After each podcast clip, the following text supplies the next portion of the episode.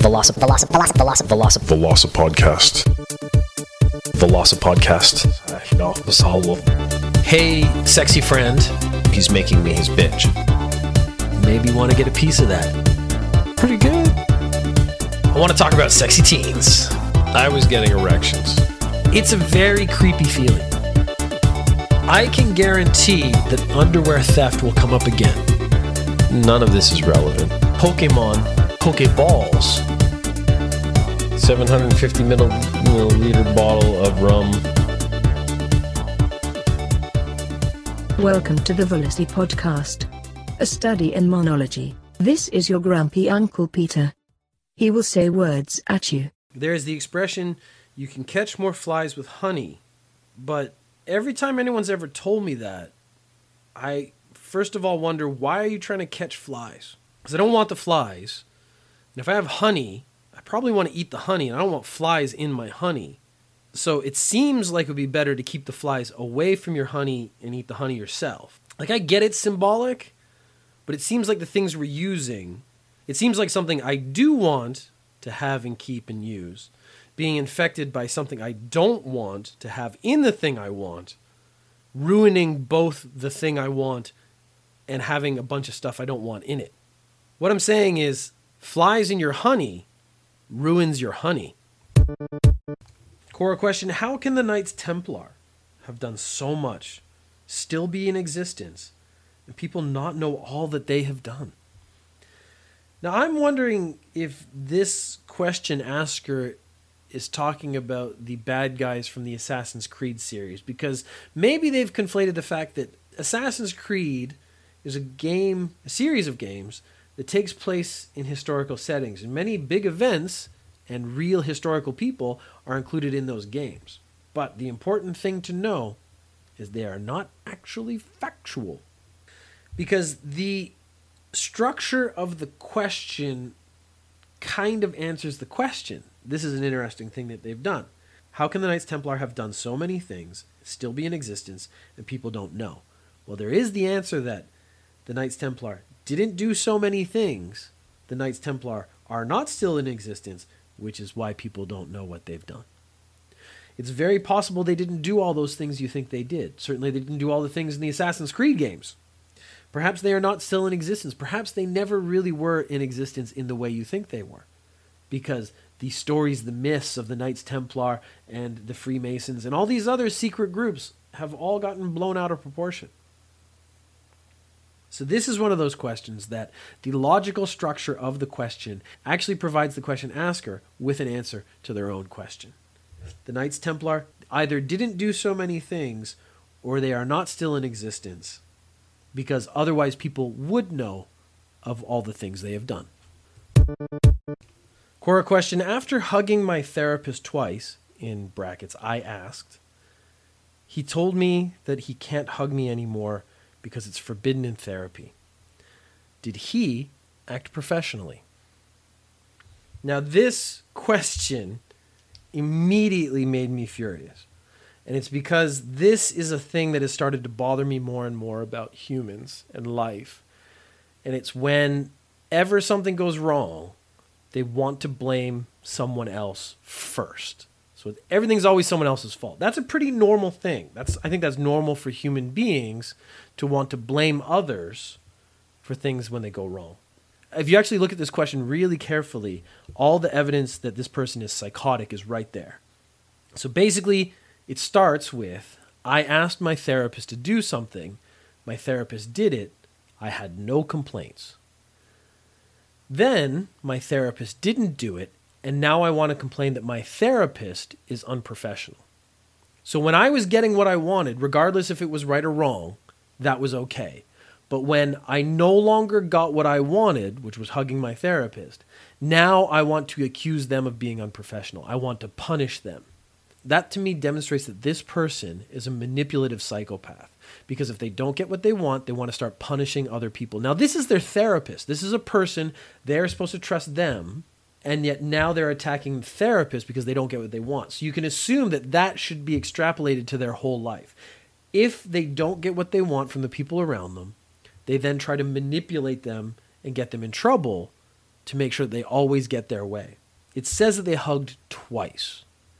Now, maybe the first hug was just, you know, conciliatory, like, you want a hug? Okay, I'll give you a hug. The second time, I believe at that point something changed. The therapist realized that this was a form of manipulation as well, because they are trying to create an emotional connection that doesn't exist for me, or there is the risk that they are finding me attractive and want to do more because I'm their therapist and I'm always warm and kind to them because that's my job, but they don't realize that that's why I'm doing it. So they're reading into it more than I am. So I have to block this behavior off so that we are no longer in this situation so they don't misinterpret and end up with crushed feelings because I don't actually love them. I'm not interested in them. But I bet more realistically, the therapist realized this person who is manipulative by nature is now trying to manipulate me, so I need to stop that. So either A, I can help them, or B, not be manipulated in the future. But you can see that there's only one goal of this question, and that is to find a way to see if they can punish the therapist for not continuing to hug them, even though that is inappropriate. So, you manipulative psycho yes, you need therapy, but I think you need therapy behind glass windows. Drukpa Kunli is a very, very interesting man from history. He is a Chinese Buddhist. He lived from 1455 to 1529, so it was quite a while ago.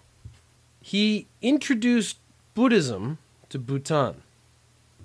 You may have heard about Bhutan because it is one of the only countries that actually has what they call the happiness index, where the well being of the countrymen is a valued measure by the government. And this, I believe, goes back to our friend Drukpa, because he is so influential on the nation as a whole. They have images of Kunli on top of their houses to protect them from demons. And the thing is, Kunli was famous for beating demons to death with his penis. Now, he didn't really do that because while his penis is renowned for its excellence, uh, it was still a human penis, and you couldn't beat a demon to death with it.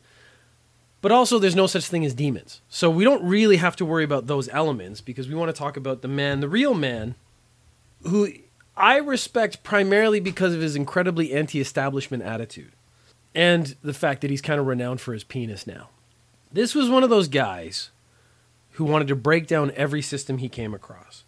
He believed that enlightenment could be attained through other means. So you had Buddhism, you had traditional Buddhists, and they had the different ways you could become enlightened. And it was meditation and different things. And it was all very dour, is maybe the way you'd want to put it. Kunli believed that there were multiple ways to attain enlightenment. It might actually be different for every person. That enlightenment was a thing that was that was attainable by all. And that's important because this is like any church or any organization. What they want to do is actually gate off the achievement that they're promising so that you have to go through their process and their process usually involves giving them stuff. If not money directly, it's going to be something else, food or something. If enlightenment can be achieved by a multitude of ways that actually disenfranchises, disempowers the church. And in this case, the Buddhist religion is the church. And they did have just as much organization as any other religious sect in the world. Now, it turns out that Kunli, maybe another reason I, I quite enjoy him as a human being, because he takes everything I would like to do a step further. He actually does a lot of those things. But he had a, a penchant for the ladies. He, he, he appreciated an attractive woman, as do I. In fact, his moniker after he died, he was called the Saint of 5,000 Women. Now, we don't know if that was a real number, but again, these things tend to be inflated. I don't want to make myself feel bad because I haven't come that close. So, women often sought his blessing, and he gave his blessing in the form of sex. So, he basically had sex with women to bless them, which made it very clear that this was voluntary because he didn't go out seeking these women, they came to him. Most Buddhists believe that celibacy was necessary to attain enlightenment. And Kunli did not believe this. In fact, he went out of his way to prove otherwise. He wanted you to have a healthy sex life. He wanted people to be happy. You didn't have to sacrifice yourself or your happiness to attain enlightenment. You could be who you are and still achieve this goal of enlightenment, which, of course, if you've done that, is no longer a goal anymore.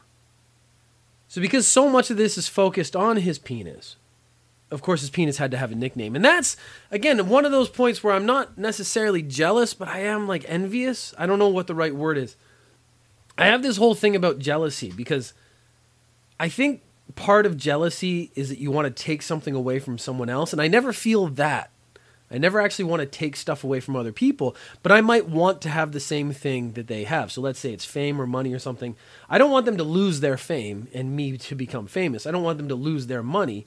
I want us both to be rich and famous or whatever, those kind of goals. So when we're talking about Kunli's penis, I don't want him to lose the moniker or the reputation that he's achieved. I just kind of want the same thing. It's it's weird. It's kind of like when you think about music and there's like beef between artists and stuff. When that is completely irrelevant because it's not like someone who listens to a band only listens to one band and if they start listening to a different band have to stop listening to the previous earlier band. People tend to listen to multiple things. So it's not like this podcast. If you listen to this podcast, you're not allowed to listen to other podcasts. Uh, you can't. So me being popular wouldn't take away from someone else, just like if I don't need to take away from some other podcast to be popular myself. But that's me sort of circling around the nickname that Kunli's penis had, which was the Thunderbolt of Flaming Wisdom. Now, when I heard that, it is an it is an impressive name. I've never had a nickname that hit that level, but it is an impressive name. The thing is, for me now in modern times, and this might be the problem, is it's like 500 years later. Thunderbolt of Flaming Wisdom sounds like an STD. It sounds like a particularly bad STD to me. But that's because if you put flaming as an idea in the same thought process as penis, I now think of sexually transmitted diseases because most of the ones I've heard about have involved inflammation or burning when you pee or something like that. So it is a terribly amazing name. Thunderbolt is a great one. Thunderbolt of Wisdom would be pretty good. Thunderbolt of Flaming Wisdom. It's the flaming that kind of puts me off a bit. But here am I talk. Here's me talking. I don't have a nickname for my penis, or if there is, I've never heard it. So maybe the few sad ladies out there who have experienced my penis have a nickname, and it's not as. Um, so what I would like to do now is read you poem about happiness. I am happy that I am a free yogi. So I grow more and more into my inner happiness. I can have sex with many women because I help them to go the path of enlightenment. Outwardly, I am a fool, and inwardly, I live with a clear spiritual system. Outwardly, I enjoy wine, women, and song, and inwardly, I work for the benefit of all beings. Outwardly, I live for my pleasure, and inwardly, I do everything in the right moment. Outwardly, I am a ragged beggar, and inwardly, a blissful Buddha. So it's a really busy time at my work, and I, I realize that uh, that makes me less creative overall. I don't have the time to sit down and think or read or watch stuff and then actually have ideas and talk about them in any sort of real way. So it's guys like Drukpa that actually kind of inspire me because this was a guy who spent his whole life fighting against the system, trying to break down the system and make it available to common people, knew what he wanted out of life and got it. Because if you wanted his blessing, you had to bring him wine and a woman. Now, doesn't necessarily mean he had sex with that woman because they never explain what bring him a woman means. I think there's an implication there, but it doesn't actually mean he had sex with them every time. Maybe he just liked having pretty women around when he was drinking his wine. But if you wanted a blessing, you had to bring a woman with you. But if you strip away all the sex stuff, which is why he's been remembered so clearly, because people like that do get remembered, he actually just had a purity of thought. He had something he wanted to achieve, he had something he wanted to bring into the world, and that was actually a benefit for all people. And it was something that I weirdly appreciate, even though I don't live this lifestyle at all. I don't know what my conclusion and there's a conclusion here for me. And it's weirdly introspective, and that's why I'm shying away from trying to say it. Because I don't do any of these things, but maybe I aspire towards them. And I kind of hope that everyone who listens to this does as well. Because if you actually forget the thunderbolt of flaming wisdom, what you're actually left with is a guy who is trying to make enlightenment available to everybody. And I have a real appreciation for that. Velocip, Velocip, Velocip, Velocip, Velocip. Veloci Podcast. Veloci podcast. Uh, you know, the. Hey, sexy friend. He's making me his bitch. Thank you for listening. If you have questions or comments, you can tweet at VelociPeter or email velocipodcast at gmail.com. You can find the podcast on iTunes, Stitcher, Acast or go to velocipeter.com slash podcast.